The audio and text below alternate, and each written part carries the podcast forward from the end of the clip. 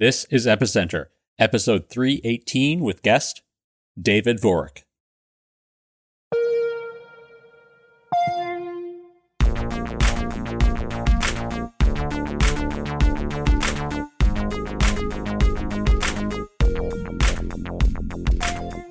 Hi, welcome to Epicenter. My name is Sébastien Couture. I hope everyone's having a good pre year end holiday week. To all of you who will be traveling over the next few days, I wish you the best of luck and patience. I find that traveling at this time of year can be particularly exhausting, but the payoff of being with family and doing nothing for about a week is always well worth it. So I, I arrived in Canada over the weekend. I'll be here for, for the next 10 days or so before heading back to Europe for the new year. Today, our guest is David Vorick. David is the founder and CEO of Sia. Sia is an interesting project for a number of reasons. Now, before doing this episode, I have to admit I was not extremely familiar with Sia, but I'm really happy that I was able to learn about it. It's a decentralized file Storj platform, which has been around since 2014.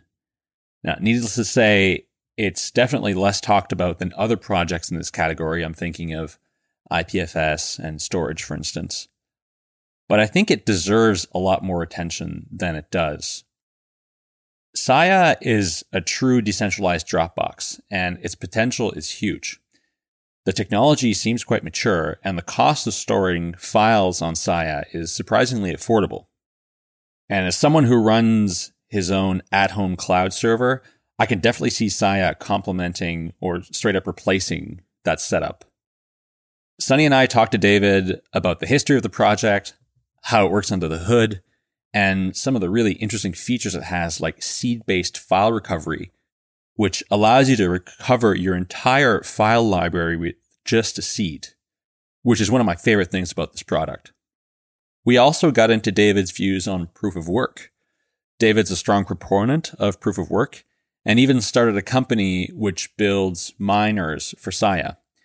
Now, a few years ago, there was some drama surrounding a hard fork of the Sia protocol, which was somewhat contentious. Going into the interview, I actually had little context for what happened during that hard fork. And so my reaction to it was as genuine as it could have been. Anyway, I'm curious if you all knew of this and what you think about what happened. So it's quite possible that we have David back on the show in the near future.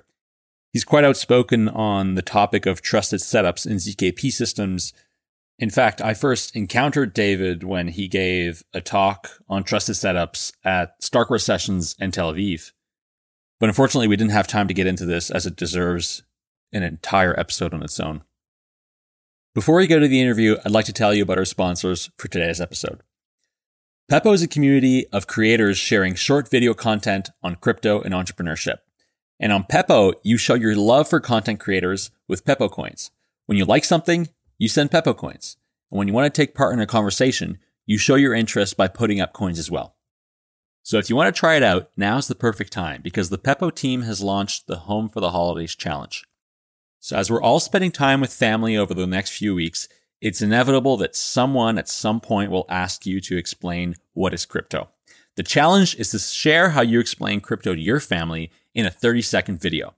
And there's a $2,000 prize pool in Pepo coins for the top three videos as voted by the community. And to be honest, your odds of winning this are actually pretty good because as I'm recording this, there's only about 15 entries. So to participate in the challenge, download the Pepo app on your Android or iOS device and log in with your Twitter account. Then open your mobile browser and go to epicenter.rocks slash Pepo. That's P-E-P-O. And that'll take you right to the contest thread. And then reply with your unique what is crypto explanation by December 20th at 12 p.m. New York time to enter the contest. And while you're there, you can also check out my entry and send me some Pepo coins if you like. We'd like to thank Pepo for the support of the podcast. We're also brought to you by eToro. Now, if you're interested in getting into the financial markets and you don't know where to start, eToro is a great place to begin building your portfolio. eToro makes trading easy because you get access to stocks, bonds, ETFs, indices, commodities, currencies, and crypto in one single, easy to use platform. eToro is unlike any trading platform you've ever experienced. If you're used to using your bank's trading or investment dashboard, you're into something. If you're used to using your bank's trading or investing dashboard, you're in for something vastly different here. And that's because eToro is a social trading platform. When you join eToro, you're joining a community of 12 million traders from around the world. They're talking about trading, they're sharing charts, and they're talking about crypto too. The best thing about eToro is the copy trader feature. You can automatically copy the trades of the top crypto traders at the exact price in real time. Now, these are people who spend a lot of time researching the market, developing their strategies, and building their portfolio and you can copy their trades so that whatever gains they make, you'll make the same profits proportional to your investment. And one of my favorite things about Copy Trader is that I get to see the risk profile of each of these traders. So I can build my own strategies, investing certain amounts with low, medium, or high risk traders and learning from their trades. So to get started, go to etoro.com. That's E T O R O. Create your account and start trading and copying trades today.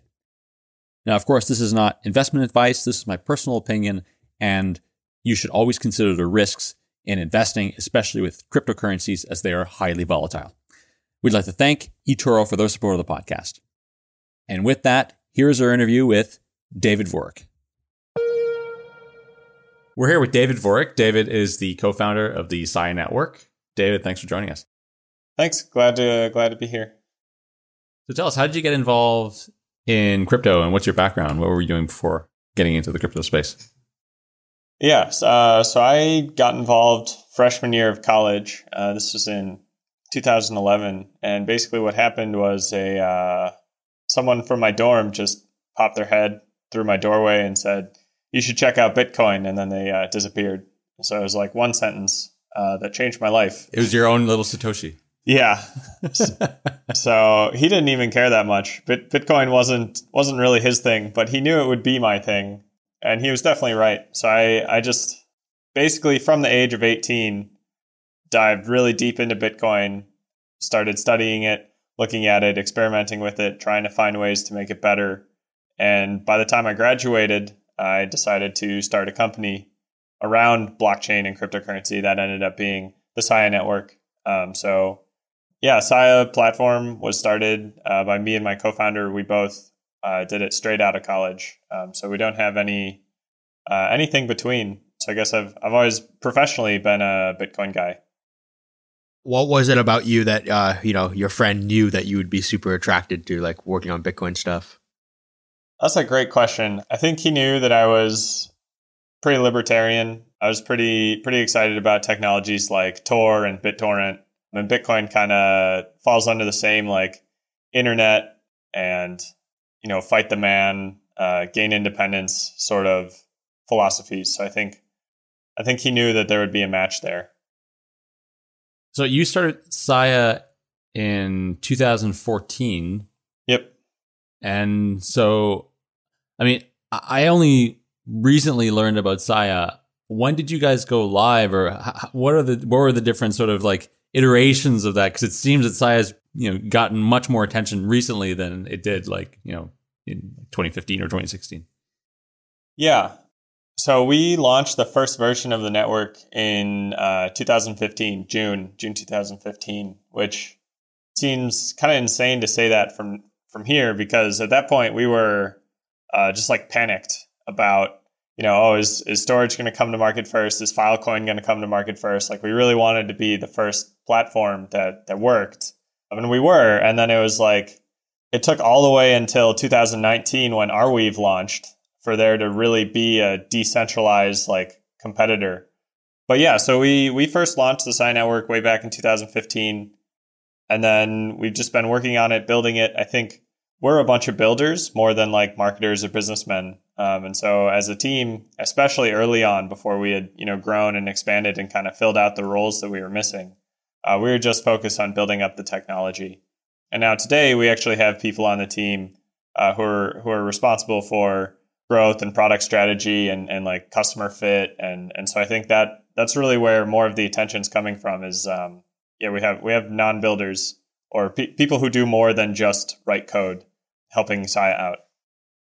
Yeah, I was I was remarking that you guys have a pretty impressive blog presence. Like your blog uh, is uh, pretty frequently, you know, seeing new articles and things and like community updates uh, quite regularly. So I think that's quite good. So you mentioned Storj and uh, IPFS.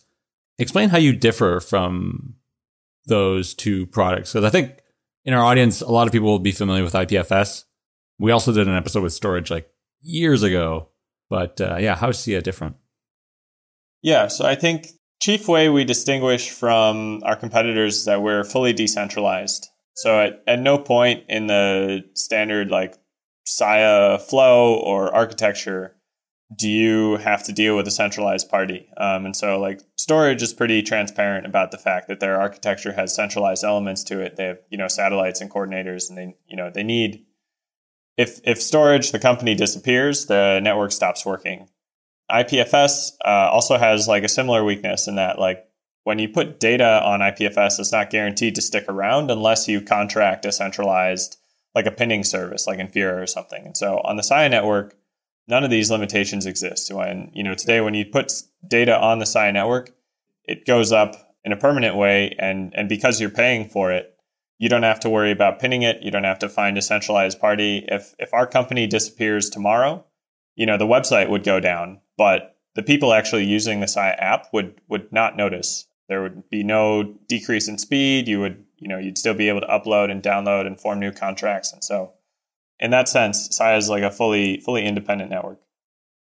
Okay, so do do you think that people are aware of the fact that you know IPFS, for instance, has these centralized elements, and why does it matter?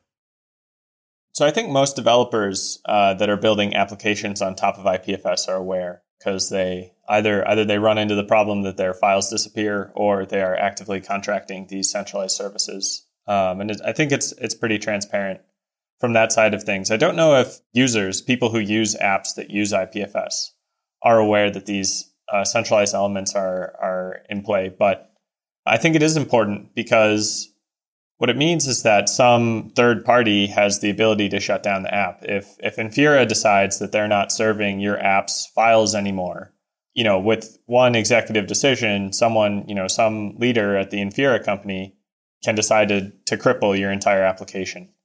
Um, and that really like decentralization is about building things that uh, other people don't control.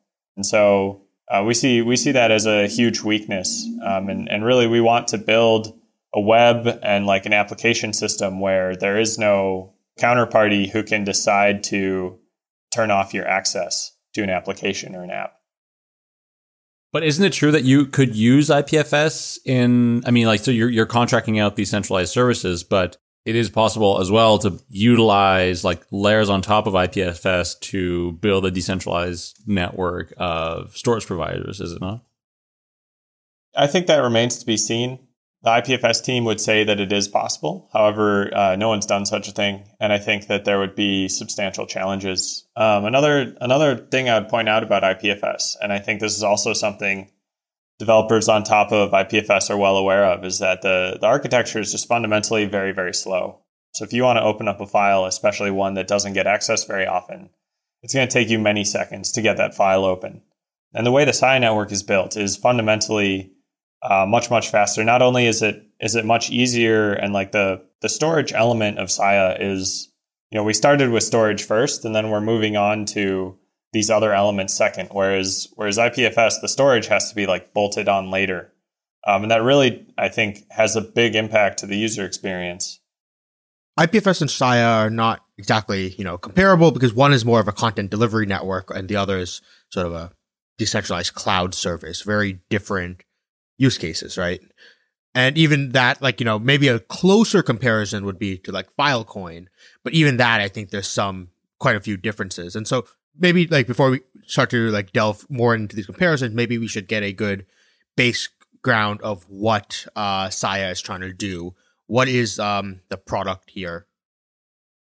SIA is a, a, progression. So it's a technology that we are iterating rapidly on. The very first thing that SIA could really do is, is archival storage. So if you have data that you want to back up or protect, the SIA network is a very fast, very efficient, very cost effective solution, uh, robust, you know, decentralized place where you can store your data. so first and foremost, like Sia is a an archival platform or, or a backup solution. But the reason that that's what it is first is because that's uh, what we felt as you look at more things you can do with distributed data or decentralized data. That was the easiest thing to build. Um, so that's where we put all of our attention because above everything else, we wanted a practical decentralized storage platform as fast as possible. So that V1 would be sort of like a personal cloud. Like let's say I had a bunch of files on my Dropbox. Instead of putting them on Dropbox, I would go ahead and put them on the Sia network. But I wouldn't be serving a website, for example, from this V1. Yeah, so V1 doesn't do do website serving or content delivery. However, V2 does do website serving and content delivery. Um, and so as we are finishing up, uh, you know, the final edges on this uh, archival storage or like object storage platform, really where that moves on, if, if you think about the pieces, uh, we have hundreds of hosts all over the world, eh, you know, near many major cities. If you want to download a file and it's on the Sia network, the Sia network is going to have the, you know, the distribution and the locality and the ability to serve that file very quickly. And so we've been building, you know, from day one, starting in 2014 with the idea of eventually turning into, you know, an IPFS style content delivery network or you know competing with like say an akamai that's just we've known that that's going to be step two not step one. So that's that's kind of where we're where we're pointed for the future. So is this uh, v2 what's live today or is it v1 that's live right now? V1 is live right now and we are actively building both to make v1 better and to bring v2 to production. I see. So Let's talk a little bit. Uh, let's start off by talking about V1 and then and like some of the economics and design around that, and then we can shift towards uh, V2. So in this V1, could you tell us a little bit about? Okay, I have a you know uh, on my hard drive currently, I, I have a movie collection of 100 gigabytes, and I want to get rid of my hard drive and put it on the Sia network. Can you walk me through what is the process of doing that, both what I'm doing as a user and then what's happening technically behind the scenes? Yeah. So as a user, what you do is you'd go to our website, you would download Sia, um, or if you want to get it some other way, uh, you could clone the GitHub repo or GitLab, uh, clone the GitLab repo and, and build it yourself. Either way, you're going to have to get get the Sia software and run it. Uh, then it's going to have to sync the chain, and it's going to need funding. Uh, so the Sia network philosophy is that everything runs on money. Uh, when you upload, that costs money. When you store data, that costs money. When you download, that costs money. And it's all on a big open marketplace. So things are generally extremely cost competitive because every single host on the Sia network is competing with every other host on the Sia network. And, and price is a big factor in, uh, yeah, which, which host gets selected. So the prices are constantly being pushed down on the Sia network. So you're going to have to give the Sia client um, Sia coins, and then you have to set up an allowance, which is basically just like a, um, a control mechanism, so it knows how much money it's allowed to spend. That way, it doesn't go and spend you know a thousand dollars a month or something. But really, that's just a like a, a safety feature more than you know more than a, like a critical element.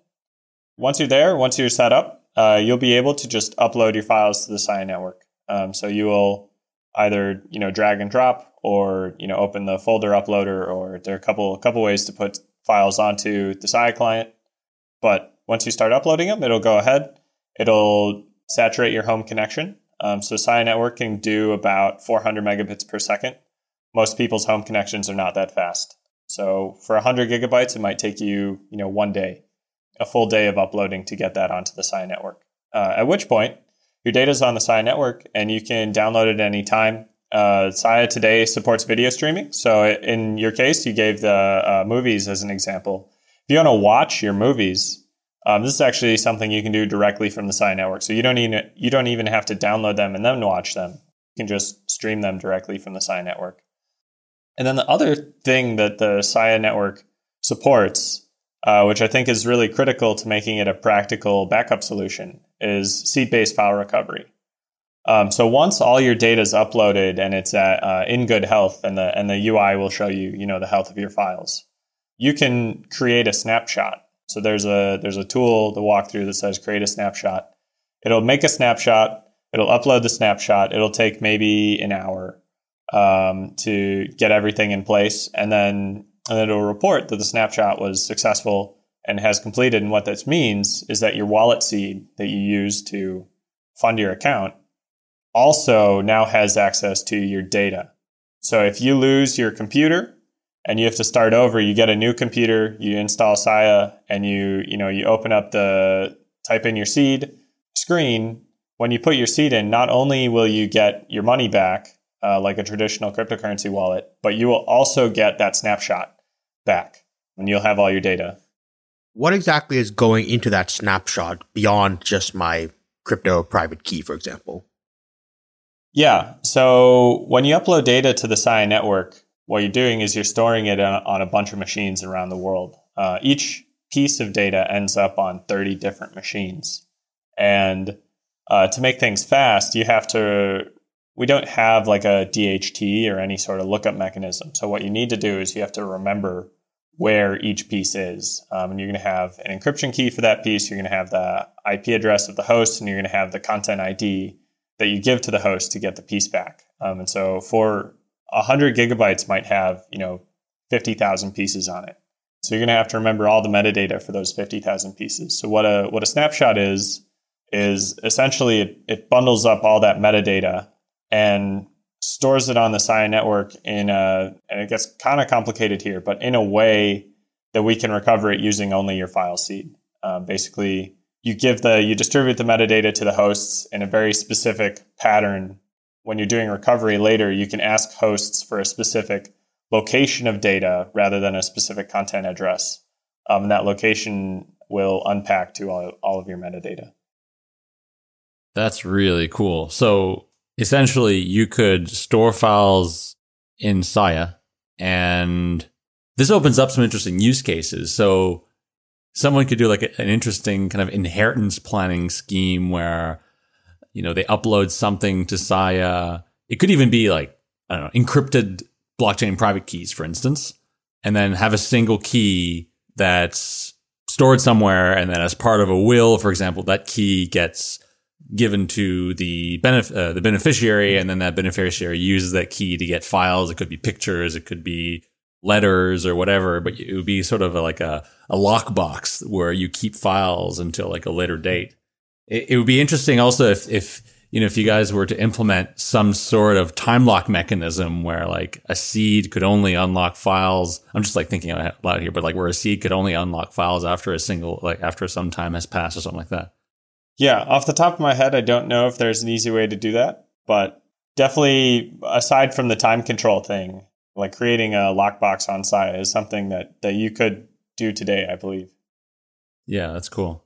So let's talk about the the architecture a little bit because Sia is is a little different from well, we already talked about how different it is from the other file storage systems that exist, but it leverages a lot of different technologies that you know we all know and understand in the crypto space. So it it has some sort of a blockchain mechanism, but it also has file storage and it also uses payment channels and and encryption. So talk about the technical architecture and how all those those building blocks fit together. Yeah. Um, so philosophically, when we were building Sia, we we used two like bedrocks, just two two requirements. The first requirement is that it has to be fully decentralized, um, and so that uh, decentralization always trumps every other decision. If it's not decentralized, then then we don't make you know we don't go down that route. Uh, but then the second thing uh, that we always focus on it and we ask ourselves every time we build something is how fast is this? Is it as fast as possible? Uh, like, is there theoretically a faster way to do something? And if the answer is yes, there's theoretically faster ways to do it. We make sure that we build so that performance is ahead of everything else. And so what that means on the Sia network today is is basically uh, and moving forward that the whole thing is set up to be completely point to point. So you know something that a lot of distributed systems do is they have some sort of lookup routing or, or content hashing or you know the, they'll have these distributed algorithms to find data.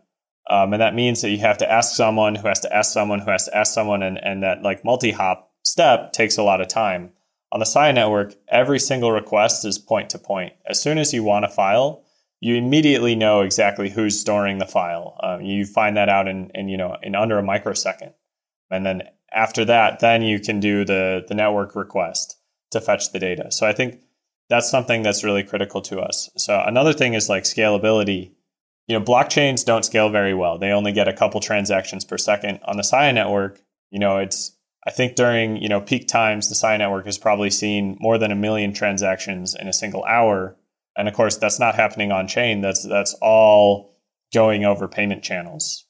And so we use uh, something similar to the Interledger protocol. Basically, every time you download data, you download a small piece of data. So you pay for it first, then you trust the host is going to send it to you. So the host could could steal that small payment, but it's it's very tiny. And if they do, you know they're dishonest. You know not to use them anymore. You know to penalize them.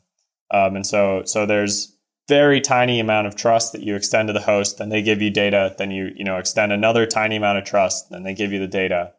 And this allows us to scale very well. You know, we don't need a payment channel system that's as complicated as the Lightning Network. We do data over state channels. So, you know, we're not just sending money, we're simultaneously updating the file contract for what the host is is required to store. So this is specifically for when I'm retrieving data, right? So when I'm for example, creating a new contract with someone, then I, you know, will make a, a new, what, what were they called? File contracts or something? File contracts, yeah. File contracts. And then if I'm constantly re- requesting data, let's say I'm streaming it, like a movie or something, right? Then I use the payment channel. But what if I don't want to be like retrieving data very often? I'm just using it primarily for archival purposes. Do I still use payment channels in that case? Yep. So what we do is is when you create your allowance, what, what happens is the Sia node is going to go and form a contract with basically the 50 best hosts on the network. Um, so you're going to end up with 50 state channels that you use for both uploading and downloading. And so those state channels have a lifetime of several months. And then anytime you upload or download, you're going to update these state channels. And so you only need to make on chain transactions on the Sia network about once a month. And then otherwise, all activity, uploading, downloading, uh, or even just you know storing and sitting there is going to happen through these payment channels, state channels. And so when I give this data to 50 best hosts, right? I'm assuming there's some sort of Reed Solomon type encoding going on. Uh, what is generally the like best practices here to make sure that your data is well redundantified? So you hit the nail on the head with Reed Solomon. By default, we use a 10 of 30 scheme. So every piece of data is going to go to 30 out of those 50 hosts. And of the 30 who receive it, any 10 is sufficient to recover the original data. And so basically what the Sia network is going to do, because hosts on the Sia network, you know, they're not unreliable, right? They're, they, they tend to be pretty reliable, but they're not Amazon reliable. And we don't expect them to be Amazon reliable because um, that's very expensive, and we want we want to be cost competitive. Uh, so instead, we just monitor and we see have hosts gone offline. You know, are there are there issues? And so we have this constant monitoring service that's checking in on the health of your files. And this information, the health information that is being monitored, I presume it's being monitored by the individual nodes. Yep. So the person who uploaded the data is the person who's doing the health monitoring. Does this information somehow get stored somewhere where the entirety of the network has access to it? Like, is is that where the blockchain comes in, or like explain where also the blockchain falls into this architecture? We'll come back to the blockchain thing. So the answer is no. The health the health is not monitored by anyone except the person who uploaded the data. Um, and I think this is one key departure from Filecoin's ambitions. So it's a, it's a very difficult theoretical problem to do decentralized data repair. So what Filecoin wants to do is that you upload data to the Filecoin network and then you disappear and the Filecoin network will automatically restore the health of your file as hosts go offline. But the challenge here is that Filecoin can't restore the health of your file unless it knows how to erasure code things if it knows how to erasure code things, hosts can collaborate with each other to deduplicate the data and create this sort of false redundancy. Make things look highly redundant when they're not, or make things look decentralized when they're actually, you know, it's it's six copies of the same file on one hard drive. And the answer to like how do you prevent hosts from doing that is not easy. And I would I would say is a strictly unsolved problem. I don't believe Filecoin has solved the problem. Certainly, uh, it's been one of the challenges for them in launching. So we sidestep the issue by just saying the network will not repair your files for you. You have to repair the files yourself. Um, and so that goes back to your question, Sunny. What do you have to do as someone storing data on the Sia network?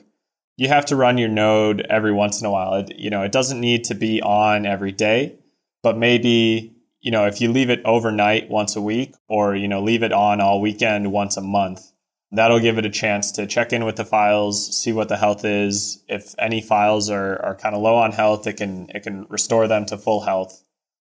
But how does that still help with solving like Sybil attack on the host side? How do I know I'm not getting false redundancy on Sia? Yeah, so the important thing here actually so Sybil Sybil attacks and false redundancy are I think two different questions. False redundancy, we have a super simple solution, which is that we encrypt the data after we erasure code it. Um, so first you make these 30 redundant pieces, um, and of course every piece is different, and then you encrypt each piece with a different key. So we have super high confidence that at least three copies of the data like definitely exist because we know no one no one has the cryptographic ability to deduplicate that. What's this term you use? Erasure code? Yeah, erasure coding erasure coded data means I give you a big set of data, and then if some attacker or some you know process in the middle cuts out pieces of it, erases parts of it. The erasure coding means that up to some threshold of erased data, you can restore the things that got deleted, and and so it, it doesn't matter that things got lost. Okay, is this similar to how like a, a, a raid would work or something like that? Yeah, RAID is um, is a very simple form of erasure coding. So I guess one of the reasons it makes sense in Sia, but it's a little bit different in Filecoin, or at least in Sia V1, is because here it's my personal data that I'm trying to distribute amongst a number of hosts. And so what I can do is I can encrypt to each of the hosts, I can give a different encrypted copy. And I know that they can't convert, they can't be colluding because they don't know how to decrypt one person's data and turn it into another person's data. But the, with Filecoin, what they're trying to do is more for public data rather than private data. And so they're assuming, let's say it's Wikipedia, right? And so there's no private decryption key. You know, that, that decryption key has to be public to everyone in the world. So how do you solve this in, for example, Sia v2? So the solution that we are favoring right now is that you would actually publish you'd have two versions of the file. So let's say for a public thing, instead of doing a 10 of 30, you might do a 10 of, of 40 or a 10 of 50. And then you would publish 20 out of those 50 pieces, which means that if hosts are colluding, if those 20 pieces disappear, uh, you still have these 30 pieces that you know, you know can't be colluded over because you never released the keys to those. And this also kind of gives you a nice canary because uh, it, it lets you see if hosts are colluding. If, if suddenly a file unexpectedly disappears, you know that hosts are colluding over over the public data, but doesn't matter because because you kept some of the redundancy back. So I think I think that's the strategy we'll be using in, in V2 for the that public data. You just won't won't publish all of it at once. So you mentioned like the decentral, you know, you really focused on the decentralization as a primary focus. Obviously, the decentralization helps us with the censorship resistance and, you know, all that fun stuff. But does it also help with the costs of these things? So you mentioned that Sia's cost of storage is like 10x lower than AWS. Is it something about the decentralization that allows this to happen? Or could I have created a centralized Airbnb for storage and I could have gotten the same cost savings? Yeah, uh, that's a great question. So I think in the long term, the decentralization is absolutely critical to how the pricing model works. What we see with centralized systems and services is that even if they're competitive for a while, once they've obtained the brand, once they've obtained the trust, once they've obtained the market share, they always, I mean, Google, Google is a famous recent example. They always switch gears from being, you know, super consumer friendly, super cost oriented, super everything that people want to being this more value extracting. Prices go up, terms of service get nasty. even if a centralized service can provide good prices in the short term, you're really depending on the goodwill of that entity to maintain that good pricing once you depend on it. And and I think we've seen consistently in the business world, you know, once a business has established a moat, it cashes in on that moat by uh, increasing prices and and just making making things better for the company and worse for the consumer. And so I think in the long term, this decentralization is really important for consumer protection. It's it's the only way that consumers can guarantee that their service will continue to work as it did when they joined. So let's come back to the, the technical components just briefly. Where does the blockchain fit into this? Because I know there's a blockchain in here somewhere. Yes. Great question. So basically, the chief challenge that we face with a decentralized payment network, right? So so we're changing value for storage and we're also requiring hosts to fulfill certain promises. And the big promise is like in the file contract, the file contract says, you know, you have to hold this data for this amount of time. And so what we need is some sort of system that can check in on the hosts and then can decide, okay, you you kept the data, here's a payout, or oh no, you didn't keep the data, we're gonna you know we're gonna penalize you, we're gonna slash you. And in a decentralized setting, uh, I think the only way to do that is to have this this blockchain where everyone can validate did the host fulfill the promise or not, and then and then based on that update this decentralized ledger to say whether or not the host gets paid. So the where the blockchain comes in is it stores the file contracts and specifically it audits uh, whether or not the host has correctly stored the data that the host was supposed to store, and then and then from there we can uh, you know penalize or pay the host. Um, so that's why we need our own blockchain. Then it's also just helpful in general. Uh, everything runs on money. If you want a decentralized money, I think you need a blockchain somewhere in there. Uh, but for that, you could use you know Bitcoin or whatever. So we need Sia for file contracts. So the settlement layer is is the blockchain.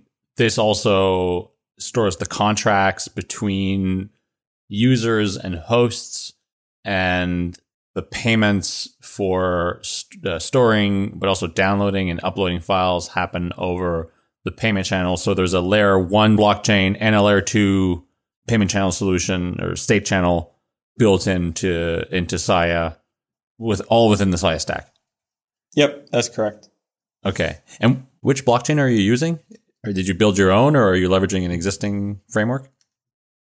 Yeah, so we built our own. It's highly inspired by the Bitcoin blockchain, uh, but it is uh, from the ground up. So we wrote we wrote all the code that's in our you know in our software, uh, but it, it's very similar in design philosophy to the Bitcoin blockchain. What is the functionality of Sia that was of the base layer, the L1 layer that wasn't available on Bitcoin? Like, could we have done this as an L2 solution using Bitcoin like payment channels? Were there opcodes that were missing that were needed? Yeah, so you have to remember that uh, we we launched Sia in 2015, uh, June 2015. That's pre Ethereum. Uh, I believe it that definitely pre Tendermint. And so we were we were working with a much much smaller technology base. Uh, Bitcoin today still can't do the Sia file contracts. We're missing two really critical things, I think, for the Sia network. The first is that uh, Bitcoin doesn't have updatable payment channels. So the Lightning Network is based on HTLCs and these like crazy draconian penalty schemes that really just don't don't work with Sia's complexity. But eltoo is an example of a network uh, being built or an extension to Bitcoin. And I think if we had eltoo, uh, we might be able to do everything we need on the Bitcoin network directly. The other thing that the Sia network really needs that the Bitcoin network doesn't offer is we need decentralized entropy. And so we get this by looking at the block hash. So the block hash is, you know, the, the tail bytes are uh, highly random, and we can depend on these to uh, essentially have hosts construct secure proofs that they're actually storing data. And that's that's a bit of a more complicated topic. There, you know, because block hashes are not perfectly random, you have to be careful with how you use them. Uh, but the Sia network is careful with how it uses block hashes. It makes sure that despite the fact that they're not perfectly random, uh, every everything still checks out economically. I mean, so obviously the Bitcoin network has block hashes, but I guess the issue is that you can't access that data from within a UTXO contract. That's correct. So that that's the challenge. Um, and so if we got that and we also got eltoo, um, then I think you could probably build uh, something that's functionally equivalent to Sia's file contracts on Bitcoin.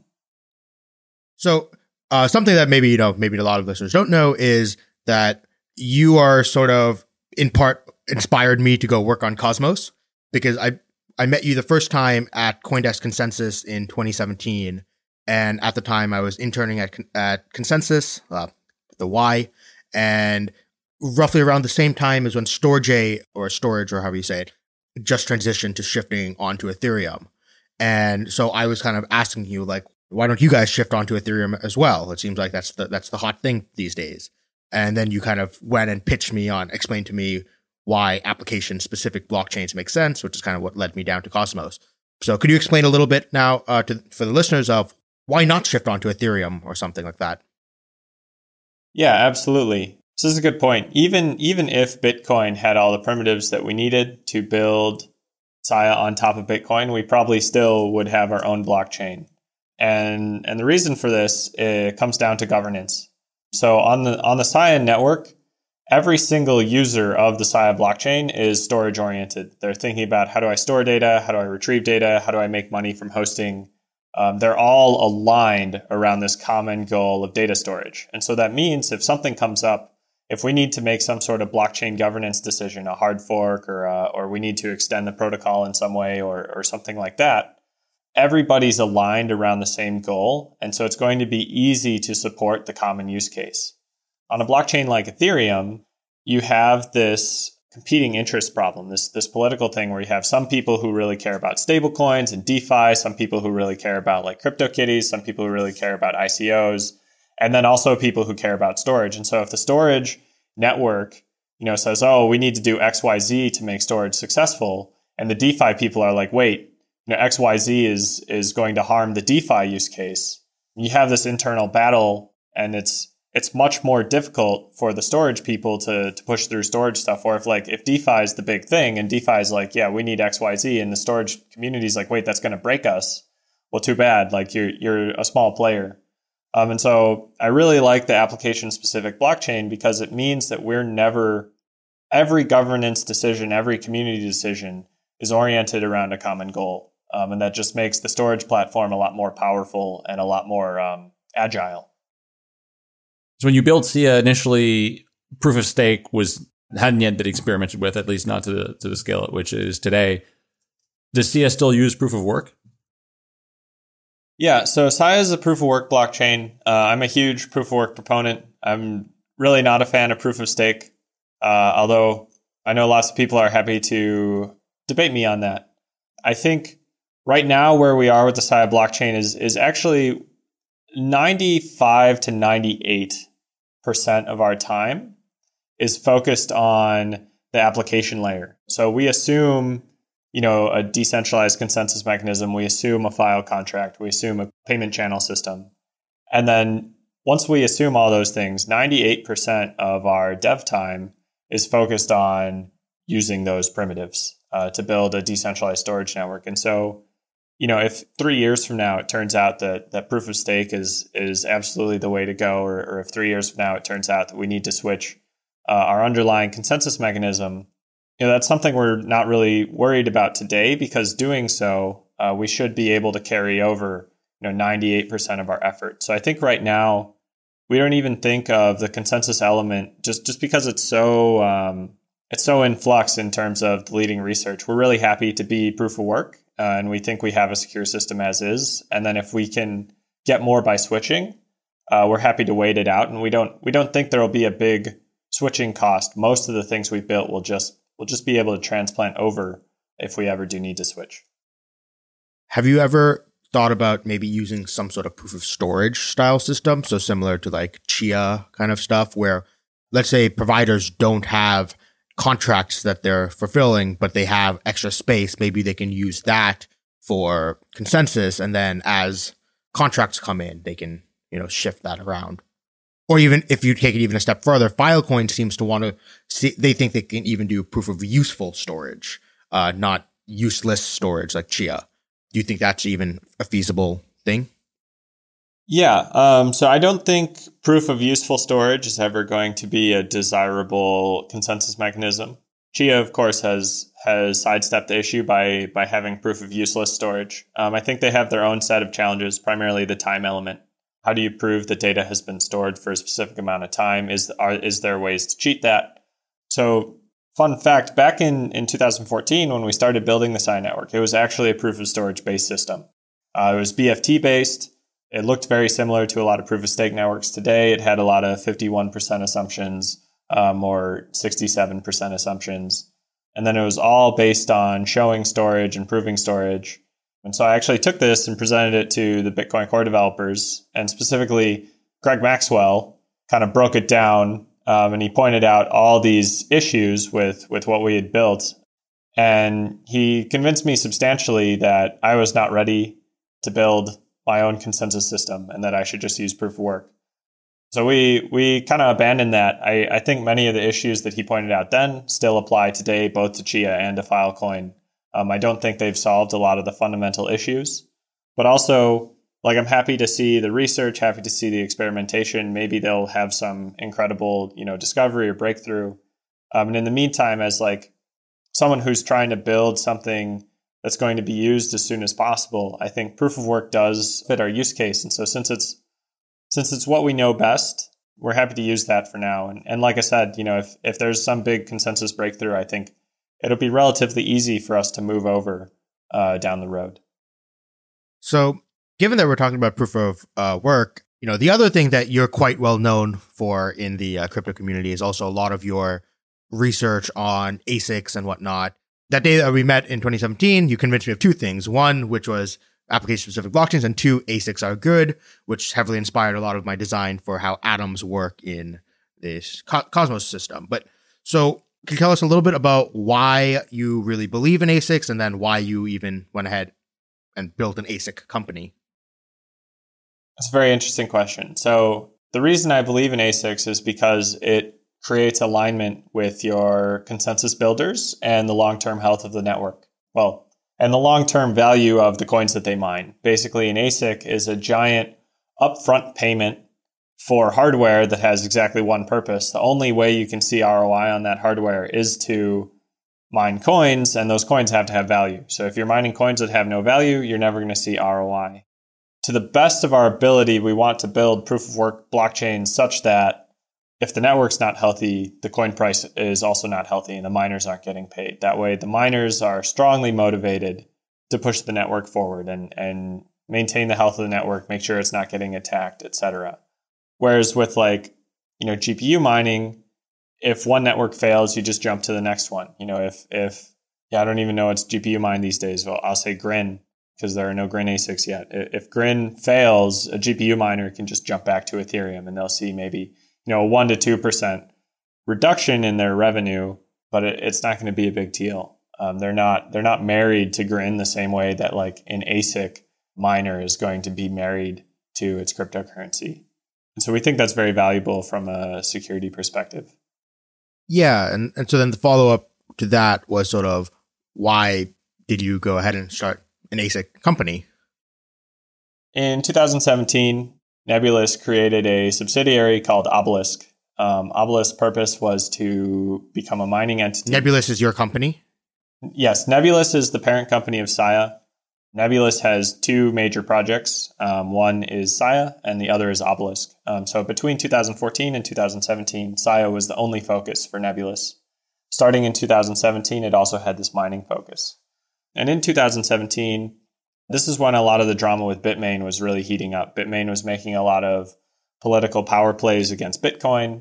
Bit, Bitmain was uh, controlling a lot of the alts, and we were, and and also just the general sentiment at the time, and and you know my personal belief at the time was that having distributed hash rate was really important, and so we didn't want any single party to own more than fifty one percent of the hash rate of the Sia network, and we we felt Bitmain was a big risk. So Obelisk was actually an attempt to give users an alternative to Bitmain for mining on the Sia network. And so we, we did, we created uh, an ASIC company. we uh, designed a chip, we manufactured the chip, we designed a rig and manufactured the rig, and we we shipped something like uh, I think fifteen thousand machines total to purchasers on the Sia network. Um, and, and so for a while, we had some of the best distributed hash rate of any ASIC mined blockchain. As it turns out, I think the the more we studied Bitcoin, and if you look at the people who really you know dive deep in proof of work in 2019. And I think this is really just an idea that that started to take root in mid to late 2019 is that it doesn't actually matter if a majority of the hash rate is controlled by one entity. Uh, because that entity is still financially heavily aligned. That entity still has to worry about hard forks. Um, so, really, all you want from a security perspective is one, an entity that's heavily financially aligned with your network, and then two, an entity that that is capable of being threatened. So if it's a perfect monopoly and they know no one's ever going to compete with them, that's a bad situation. But if they have like 80% of the hash rate and there's some, you know, there are some other companies or some other opportunity for people to step in, if they get lazy or slow or stop innovating, there's an opportunity for that 80% to switch hands from one company to another. That I think is, you know, is sufficient uh, for a secure network. Um, and th- this is uh, quite a controversial opinion. I do think over the next two or three years, it, it, will become more broadly accepted. I think it's very sound from a research perspective, but it's certainly very different from how most people were thinking about proof of work blockchains between you know 2010 and uh, 2019. And so, what was like different about what Obelisk was doing? Is you know, I know one of the things is there's a there's heavy emphasis on open source hardware. What made Obelisk different than Bitmain or InnoSilicon and stuff? Yeah, so we had a couple of really big things we cared about. One one was open source. We wanted the firmware to be open source. We wanted the hardware to be open source. We wanted the gate level to be open source. We wanted competitive hashing network. We wanted it to be such that you know a Bitmain couldn't lock everyone out. So we we wanted to pave the steps uh, so that if someone wanted to come in and compete with us, they would have as low barrier to entry as possible to do that. Another thing that we really cared about is uh, transparency, and th- this is actually uh, important to the person buying the ASIC. It's it's less important to the network health, more important to the person buying the ASIC. Uh, what we saw Bitmain and InnoSilicon do and, and continue to do even today um, is they would sell a bunch of hash rate. They wouldn't tell you how much it manufactured, and so miners would go in and, and they'd, you know, make these projections. They're like, okay, well, as, as long as Bitmain made less than 20,000 machines, then I'm going to ROI and I'm going to make a ton of money. And then what Bitmain did was they made, you know, 150,000 machines and they sold all 150,000. And so they have 150,000 customers who all ROI only if less than 20,000 machines were sold. And the result is that if, if, you know, the block reward for two years is $40 million, Bitmain made a profit of $100 million. Bitmain made more money than was possible to even mine selling, you know, ASICs for a cryptocurrency. And of course, this money comes directly out of the pockets of ASIC buyers. Um, and so Obelisk really wanted to fight a lot of the mining space is absolutely saturated with these uh, crazy dark patterns, patterns designed to abuse the customer and abuse the ecosystem for the profit of the manufacturer. And Obelisk really wanted to take a stand against that you know, we just kind of realized that Bit, if Bitmain has sales channels uh, and they're going to be able to sell, it's very exhausting for Obelisk to try and like shut down those dark patterns. It, if Bitmain has a source of people that they can talk to and sell to that Obelisk doesn't, you know, it doesn't have a communication channel with, there's nothing we can do to to like stop those sales. So, could you tell us a little bit about this, you know, infamous hard fork in uh, Sia, where I, I remember I was like peripherally following it, but there was like a lot of drama around essentially it was a hard fork designed to brick a lot of the Bitmain and InnoSilicon ASICs, but not the uh, Obelisk ones. One, how does that even work technically? And two, why was that done? And is that like, you know, potentially a conflict of interest? Yeah, so I will say that is the uh, most stressful and difficult decision that I've ever had to make. So Practically speaking, there was no conflict of interest. Obelisk had already sold all of its hardware. Obelisk doesn't mine itself, uh, never did. So we we've never mined a substantial amount on the Sia network. Like, yeah, sure, we had machines that we had to test. We had to make sure they worked, and that that was happening on the Sia network. But we never controlled, like, say, even 1% of the Sia hash rate as Obelisk. And, and so the actual conflict of interest was a lot smaller than the apparent conflict of interest. There, there's still a conflict of interest there just because, you know, we, we did control Obelisk. More sales for Obelisk meant, you know, more revenue for us, more profit for us. But a lot of people assume that Obelisk was mining. Obelisk had claimed at one point and, and had said Is Obelisk uh, Nebulous's primary revenue? At the time, yes, it was the primary cash flow for Nebulous. And, you know, Obelisk had stated that it would not mine more than 25% of the hash rate of the network, uh, which, of course, most people assume that we were mining 25% of the hash rate of the network. We had kind of, or I think 20%, one of those. Either way, uh, we had carved out the ability for us to mine a su- substantial fraction of the network. Uh, that we never did didn't help with the apparent conflict of interest. So, so you had all these like conflict of interest issues that both made it difficult to think clearly, made it made it difficult to establish as a leader that you are, you know, just internally to convince yourself that you're making an impartial, correct decision. Uh, but then it made it basically like almost impossible to present to the rest of the world that the decision was impartial. So I think that you know that was um, a very difficult situation, but I also think that we we made the right decision overall. And I'll, I'll dive into that a little bit more. Um, so, so the background of the situation is like Obelisk had announced this open, transparent effort to decentralize the mining of Sia. So one critical mistake we made is we had never established like a policy as, you know, going into manufacturing. We never established a policy on secret ASICs as, you know, just a just a governance tool. But we had mentioned several times that we felt that if someone had made ASICs in secret, this would be considered a hostile action because it comes back to the, you know, if Bitmain sells 90,000 machines to a market that can only reasonably sustain the production of 10,000 machines, everybody gets screwed except Bitmain. Um, and so secret ASICs come into the exact same thing. We we felt at the time that the sorry secret ASICs you mean like a manufacturer secretly making ASICs and then dumping them onto the market. Yeah, exactly. So the only way to make an informed decision as a consumer when you're buying ASICs is to know how many ASICs are, are on the market because it's a zero sum game. The more ASICs there are, the less money you make.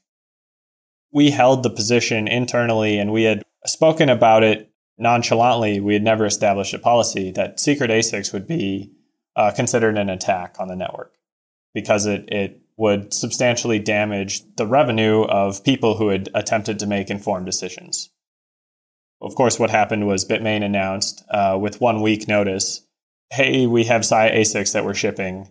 And then we discovered through uh, some back channeling that they made 90,000 machines. And again, the Sia network could sustain maybe 10, maybe 20,000 machines. Uh, Bitmain had manufactured 90,000.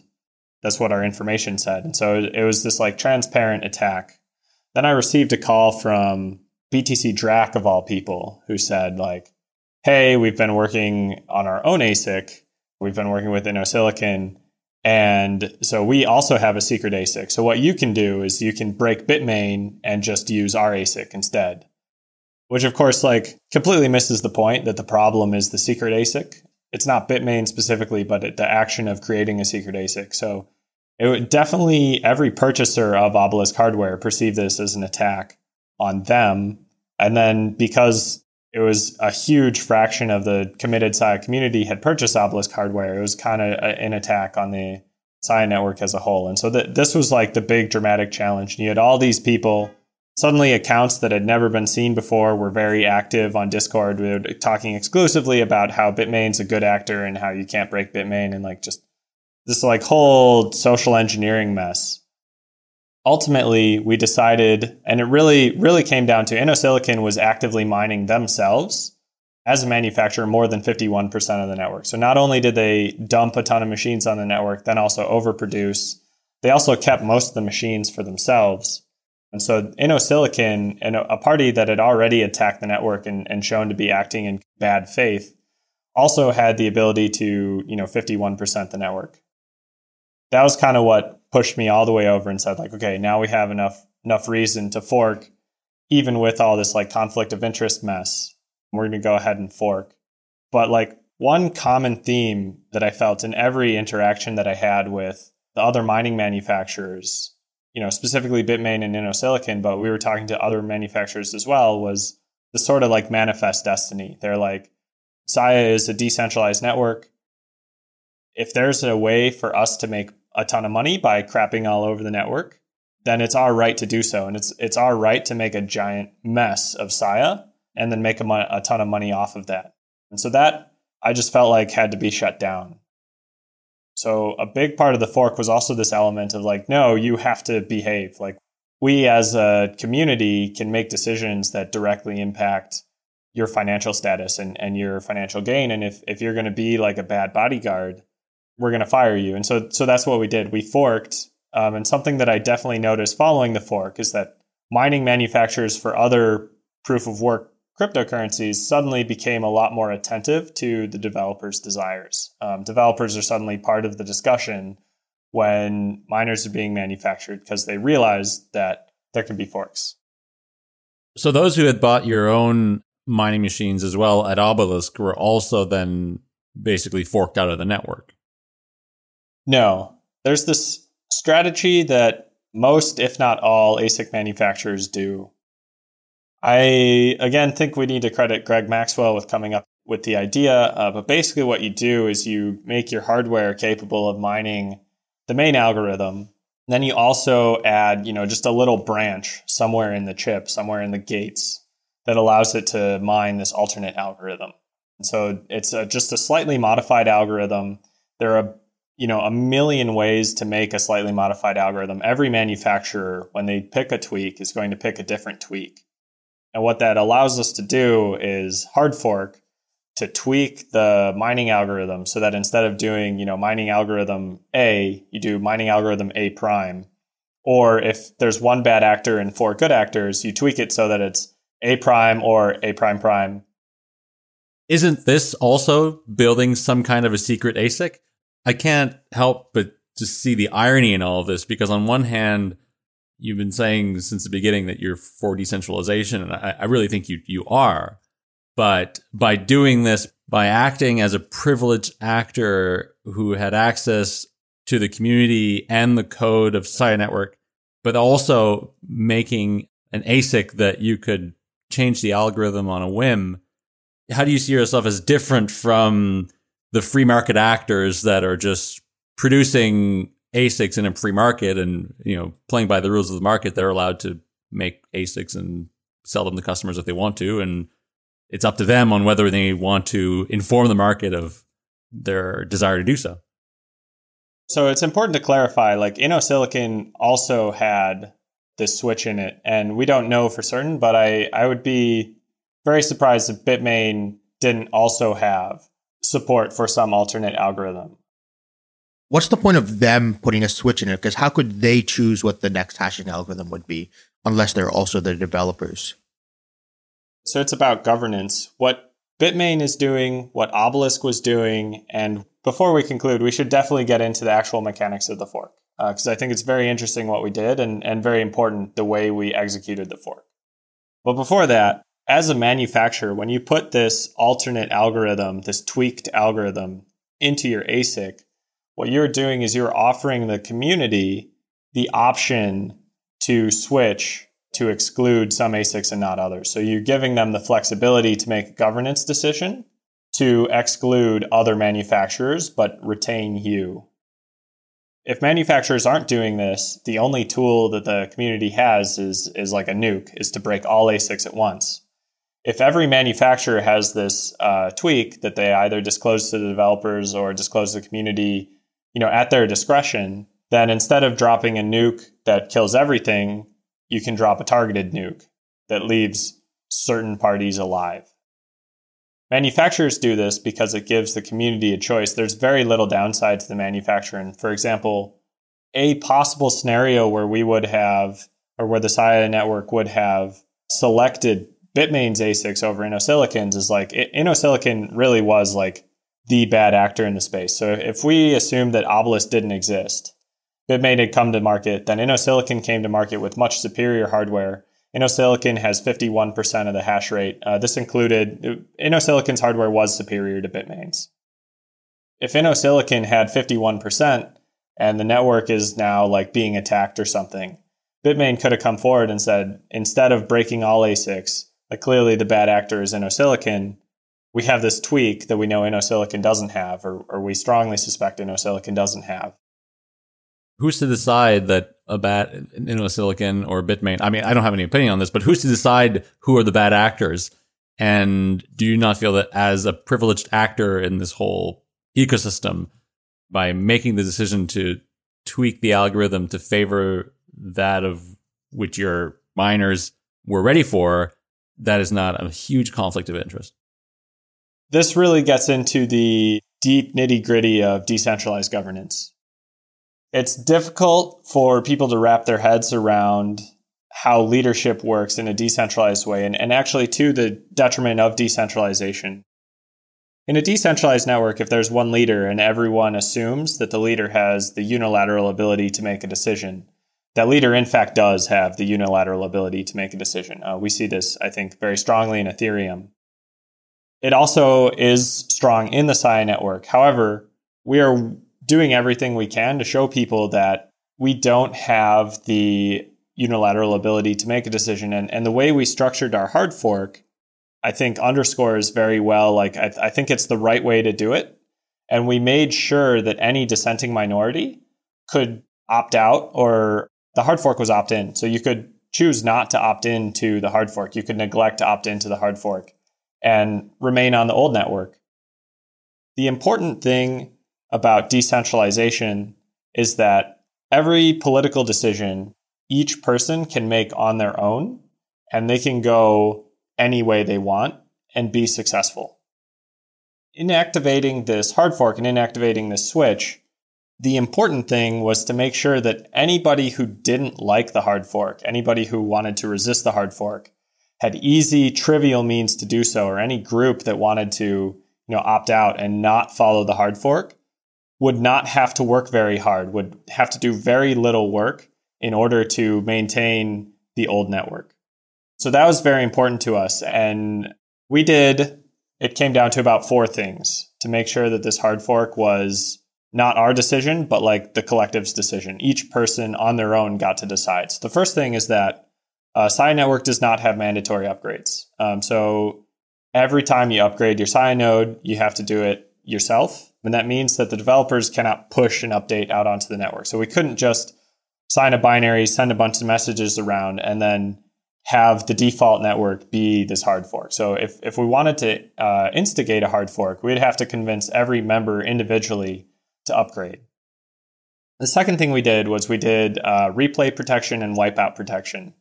And these conversations that came up a lot in Bitcoin with the UASF and, and whatnot. But what it means is that the transaction format on the hard fork network, on the new network, where we changed the proof of work algorithm, was slightly tweaked so that transactions that you signed on the new network were completely invalid on the old network and then vice versa. Transactions signed on the old network were completely invalid on the new network. So you had no fear of you know trying to send someone Sia Classic coins and them receiving your Sia coins as well, and, and no fear of you know vice versa happening.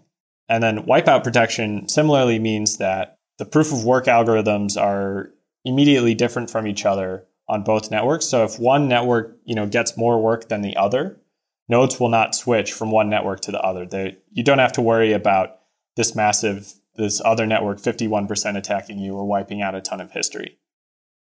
So the next thing we did was developer maintenance. We wanted to make sure that people on the old network would be trivially able to continue merging our updates and continue merging the code that we were writing for the new network if we had misread the situation and, and the true Sia community, the, the users of the Sia community really did not believe in the hard fork, the Sia network would continue to benefit from all of the develop work we were doing. We would see that we had made a mistake. We could switch back to the old network. Um, so the line of code difference between the hard fork and the not hard fork with the replay protection, with the wipeout protection, with the proof of work change was three lines of code and they're actually just configuration switches in a header somewhere. You do not need any developer ability to keep the two networks uh, synced with each other in terms of code. There are no merge conflicts. There's no challenge in keeping the two networks updated, uh, which we felt was important. You don't need an experienced developer to maintain the Sia Classic chain. You just need someone who knows how to click the merge button on GitLab.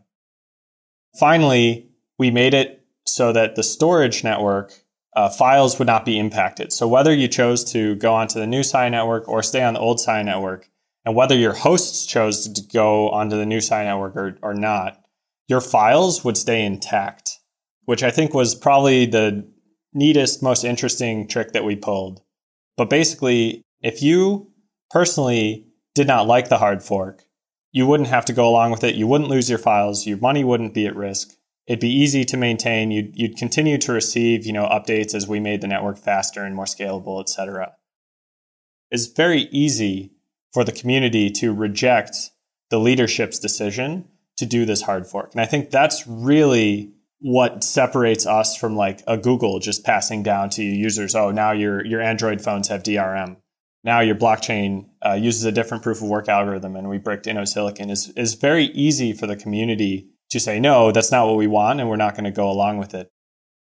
Final thing is if you, you know, live under a rock or whatever, you don't pay attention to any of the news, um, because we can't update the network. If you didn't update your software, if you didn't know that this hard fork thing was happening, uh, your default was to end up on the old network. So no one no one ended up on the hard fork on accident. They chose to upgrade to the hard fork network. That kind of illustrates the lengths we went to to make sure that this was a decision not handed down from the top, but one made by the community in a in a decentralized way. Going back to the fork content itself, weren't you primarily sort of hurt if Bitmain had already sold all of their ASICs? At this point, weren't you no longer hurting Bitmain, but now you're kind of punishing everyone who bought ASICs from Bitmain? Yes, which is uh, a good point. At, in practice, actually, the only people we were hurting were InnoSilicon. InnoSilicon was mining more than 51% of the hash rate themselves. So it wasn't customers of InnoSilicon who was mining. It was InnoSilicon themselves who was mining. Customers of InnoSilicon had already lost 90 plus percent of their money just giving it to InnoSilicon um, at these ridiculous margins with these assumptions that InnoSilicon knew at the point at time of sale were incorrect, but was more than happy to sell an overpriced device to a customer. Bitmain was in a similar situation. All their customers had already lost all their money because one, Bitmain oversold, so the money was all gone anyway, and two, InnoSilicon came in and completely destroyed Bitmain, so all the money was gone anyway. So in practice, we were only hurting InnoSilicon, but philosophically, I think you know if you're going to buy hardware to mine on a network, it's kind of your imperative to do research and make sure that your purchase is not contributing to the downfall of that network or, or you know contributing to drama or, or contributing to instability et cetera. And so even though we're not hurting bitmain directly um, i do think there is some moral responsibility on the people who gave bitmain money and contributed to the disaster that happened. But as it were we didn't hurt those people anyway. I don't know how you can say that. I mean like the people that are buying the hardware from Bitmain are consumers. The people that are buying hardware from Silicon are consumers. They're looking for, you know, the best miner and they might not even have that much skin in the game when it comes to Sia. To put that on the consumer as their responsibility to choose the right miner and have to understand all these political implications and all this drama, uh, you know, happening underneath all of this it's nonsensical. I mean, maybe this goes down to like the application specific chain. And like David mentioned, that's why he believes in ASICs, where he expects miners to be active participants in the network. You can be if you want, but you don't have to be an active participant in the network. You can see this simply as an investment opportunity or whatever. I do want to come back to Sia and the evolution of, of decentralized storage and get your thoughts on where do you see decentralized storage in three, five, and even maybe 10 years ahead? In the next one year, uh, we're going to see a lot of power users starting to put their storage onto decentralized mediums, I believe. So probably as a secondary backup. People are increasingly getting nervous about the control that AWS has, about the control that Google Cloud has. Sia is a very cheap alternative. So if, if you're worried about Google handing down this like nasty terms of service decision, oh, we terminated your account, you don't get your data back, you know, you're done. Sia, for just a little bit of overhead, like a 10% overhead of what you pay Google, you can ensure that your data is immune to this sort of centralized decision. So I think over the next year, you know, we're going to see increasingly people moving that direction. In the two to three year horizon, I think we're also going to see a big shift in how content's distributed on the internet. So, you know, when you go to Vimeo and you watch a video, when you go to Netflix and watch a video, I think it's very likely that that data is going to be coming from a decentralized network as opposed to the current like centralized content distribution. When you're doing live video streaming, how are we making it efficient to like get data from so many different sources, decrypt it and like reverse erasure code it and to provide a seamless streaming experience? It basically comes down to a lot of parallelism. The data needs to go through a fan out process uh, because it, you know, the the uploader only has so much bandwidth, so they're going to upload to someone who has a lot more bandwidth and that person's probably not going to distribute directly to users. They're probably going to upload themselves to people with even more bandwidth. So you get this big fan out that takes maybe one second or so. Fan out, you know, three or four layers. And then once you're fanned out four layers, now now you have I mean four layers is enough to have the entire bandwidth of the Sia network to distribute content. So the answer is is a lot of uh, scalability engineering essentially these can all be done using classical techniques, and then you just make sure that the that the primitives are decentralized. I'd like to get your thoughts on this, and I'm very much looking forward to having like more decentralized storage solutions uh, available and people using decentralized storage solutions. I, I think like we agree on on the underlying premise that one would be better off storing their files and their personal files on decentralized storage that's encrypted, that's censorship resistant, rather than on like Google or Google Cloud or something like that. I see a problem with the space getting big enough to sustain storage needs. One of the blog posts on your blog, I forget which one, it, it says that you know by 2025 we'll, we're expected to create like over 400 petabytes of data per day, and to expect that decentralized storage networks, which rely, you know, if we want to keep it decentralized, primarily on storage provided by individuals, to expect that storage need to be met by that, I think is we're unlikely to see that. And the reason why I think that's the case is that there is a trend where, you know, perhaps 10 or 15 years ago, a lot of people had storage in their house, right? Like there were probably more people that, I mean, this is my assumption, but probably more people had NAS hard drives or USB hard drives because cloud storage wasn't so prevalent and cheap and even like free. But increasingly, it's becoming a niche thing. You know, I, I think I know three people that have like a NAS or like a, an external hard drive that's constantly connected to the internet. And I have the same issue with like something like Spacemesh, for example, which built on the same premise that there will be an abundance of decentralized, highly available storage available uh, out there. Is this something you guys have thought about? And how do you counter this you know, what if we go into a trend where people just don't have a whole lot of storage available to put up on the network? This is something we've thought about a lot, basically from day one. And you'll see in a second that, that we answer this problem very effectively. To justify your concern, when we looked at other peer to peer storage systems that, that had popped up in the past, whether it's BitTorrent, SpaceMonkey, Symform, all of them kind of were built with this assumption that the people who are storing data and the people who have storage are the same people. And this really like caused struggles on the network. They always had these imbalances where either they had, you know, too much storage or they had too much data. And it was it was very difficult to convince people who wanted to use, you know, say 10 terabytes of cloud to also have 20 terabytes at home serving up to the cloud. So in Sia, we intentionally and very sharply divorce these two situations. That's why we pay people.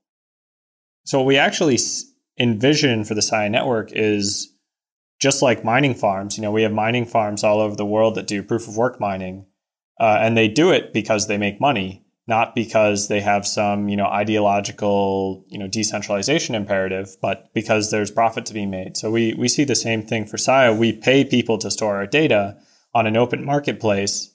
If there's a lot of demand for storage, people will set up data centers that are designed just to service the Sia network.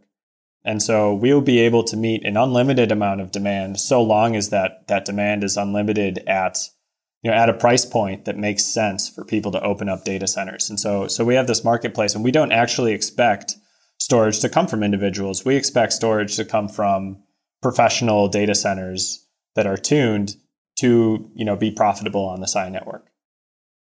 You're expecting a sort of parallel data center market to emerge and I say parallel to the AWSs, the Azures, the Googles of the world uh, that are serving purely serving the Sia network and providing uh, storage for that decentralized network, and perhaps even other decentralized storage networks. Yep, uh, that's correct. And what about leveraging existing storage, like partnering with manufacturers of embedded devices and using that as a way to incentivize people to basically pay off devices that they would buy, right? So if you have like a Roku or something that has a hard drive in it, well then as a user of that hard drive you're already getting you're, you're automatically getting back sort of like you're paying for it with these uh, these Sia rewards that you're gaining from just having it plugged in we've looked at that a number of times and i think the conclusion's actually always been the same is that the economics don't don't make sense once you have these kind of like mining it, it'd be the same sort of idea as you know just having your phone mining all the time. The, the truth is that your phone is not a device that's optimized around mining and therefore it's one two three four five orders of magnitude less efficient than asics in a data center. And i think storage is going to end up being much the same way. You know if, if you took if you increase the cost of like say a smart tv by a hundred dollars to put a bunch of storage in it that smart tv is going to make the company maybe one dollar a month in storage revenue by serving on the Sia network. Whereas like an optimized data center can get that same $1 a month of revenue for maybe an additional $25 of build out cost. Competitively speaking, I think even if the smart TV can lean in on things like free space, yeah, like free physical space, free electricity, et cetera, it still just doesn't make economic sense. So I, I don't see that happening in the future just purely because um, economies of scale are really really sharp when you're specializing. Very much looking forward to seeing uh, how this plays out, and uh, I know I'll probably be uh, using Sia, providing space as a host on my Synology NAS. We'll be glad to have you. All right, thanks a lot for coming on the show, David. Thank you. Uh, glad to be here. Thank you for joining us on this week's episode. We release new episodes every week. You can find and subscribe to the show on iTunes, Spotify, YouTube, SoundCloud or wherever you listen to podcasts. And if you have a Google Home or Alexa device, you can tell it to listen to the latest episode of the Epicenter podcast. Go to epicenter.tv slash subscribe for a full list of places where you can watch and listen. And while you're there, be sure to sign up for the newsletter so you get new episodes in your inbox as they're released. If you want to interact with us, guests, or other podcast listeners, you can follow us on Twitter. And please leave us a review on iTunes. It helps people find the show, and we're always happy to read them. So thanks so much, and we look forward to being back next week.